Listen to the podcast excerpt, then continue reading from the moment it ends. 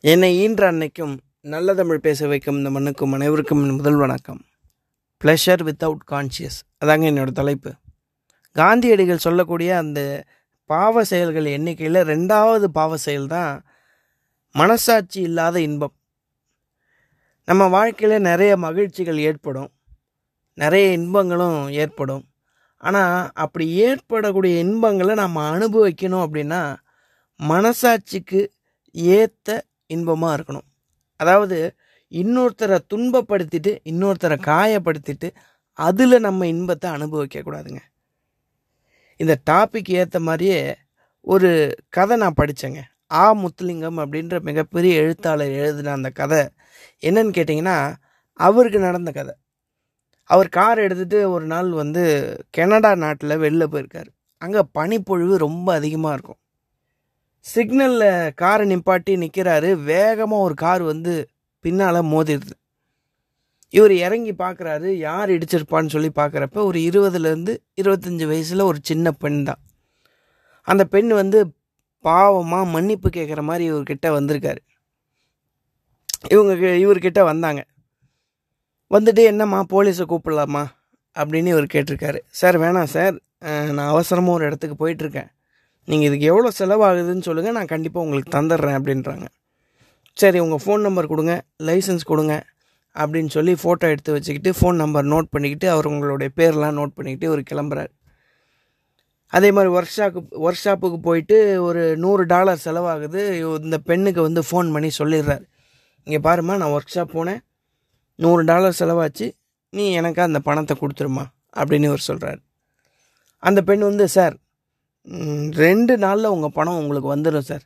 நீங்கள் எந்த கவலையும் படாதீங்க சார் அப்படின்னு சொல்லி அந்த பெண் ஃபோனை வைக்கிறார் அன்றைக்கி நைட்டே இவர் வந்து வேறு ஏதோ வெளியூருக்கு போகிறாரு ஒரு மாதம் கழித்து தான் வீட்டுக்கு வர்றாரு. வந்து பார்த்தா ஒரு ஐம்பது அறுபது லெட்டர் இவருக்கு வந்திருக்கு.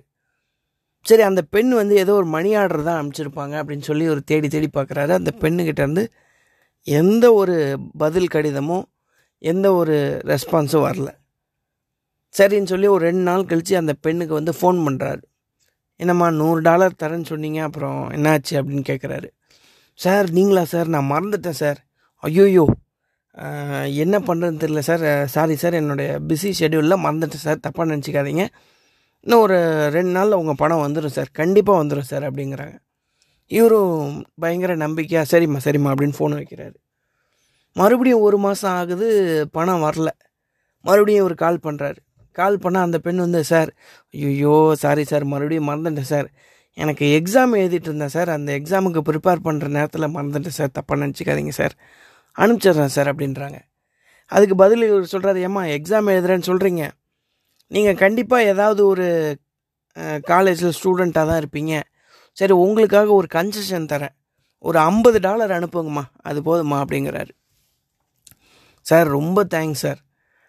நான் எப்படி கஷ்டப்பட்டுட்டு இருந்தேன் சார் எப்படி அனுப்புறதுன்னு பரவாயில்ல சார் நீங்கள் கன்செஷன்லாம் கொடுக்குறீங்க. கண்டிப்பாக அனுப்பிச்சிட்றேன் சார் அப்படின்றாங்க. மறுபடியும் ரெண்டு மாதம் ஆகுது மூணு மாதம் ஆகுது இவர் ஃபோன் பண்ணுறாரு அவங்க எடுக்கவே இல்லை ஃபோனை அந்த பெண்ணுக்கு வந்து அட்ரஸ் தெரிஞ்சு வச்சதுனால அந்த அட்ரஸ்க்கு ஒரு கடிதம் எழுதலான்னு இவருக்கு ஒரு கடிதம் எழுதுறாரு. அந்த கடிதத்தோட ஸ்டார்டிங் எப்படி எழுதுறாருன்னு கேட்டிங்கன்னா அன்புள்ள அந்த பெண்ணுக்கு நீங்கள் வந்து எனக்கு ஐம்பது டாலர் இல்லை ஒரு டாலர் கூட கொடுக்கக்கூடாதுன்னு என்னை நீங்கள் கடந்து போகும்போதே முடிவு பண்ணிட்டீங்கன்னு எனக்கு நல்லா தெரியும். உங்களுக்கும் அது நல்லா தெரியும். நீங்கள் கவலைப்படாதீங்க. உங்களை மாதிரியே ஒரு அழகான கணவர் உங்களுக்கு வந்து வாழ்க்கையில் வரப்போகிறாங்க. அந்த கணவரும் நீங்களும் சேர்ந்து ஒரு மூணு குழந்தைங்க பெற தான் போகிறீங்க.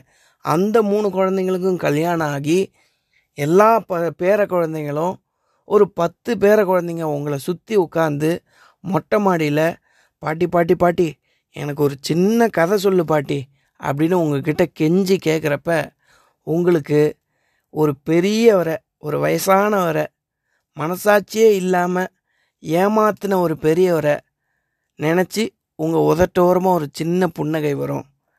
அந்த புன்னகைக்கு உங்களுக்கு வேணால் அது சந்தோஷமாக இருக்கலாம். ஆனால் ஏமா ஏமாறி போன எனக்கு அது கண்டிப்பாக சந்தோஷம் இல்லை அப்படின்னு ஒரு கவி கடிதம் எழுதி மூடி வைக்கிறாரு. அந்த கதையை எப்படி முடிக்கிறாருன்னு கேட்டிங்கன்னா இப்படிப்பட்ட கடிதத்தை அந்த பெண்ணுக்கு நான் அனுப்பலை. இது என்னுடைய கம்ப்யூட்டரில் பதிவு செஞ்சு வச்சுருக்கேன் அப்படின்னு சொல்லி அந்த கதையை முடிக்கிறார். இதில் பாதிக்கப்பட்ட அவருக்கு மனசாட்சியோடு இருந்தார். ஆனால் பாதிப்பை ஏற்படுத்துகிற அந்த பெண் வந்து மனசாட்சியே இல்லாமல் இன்பமாக இருக்கிறாங்க.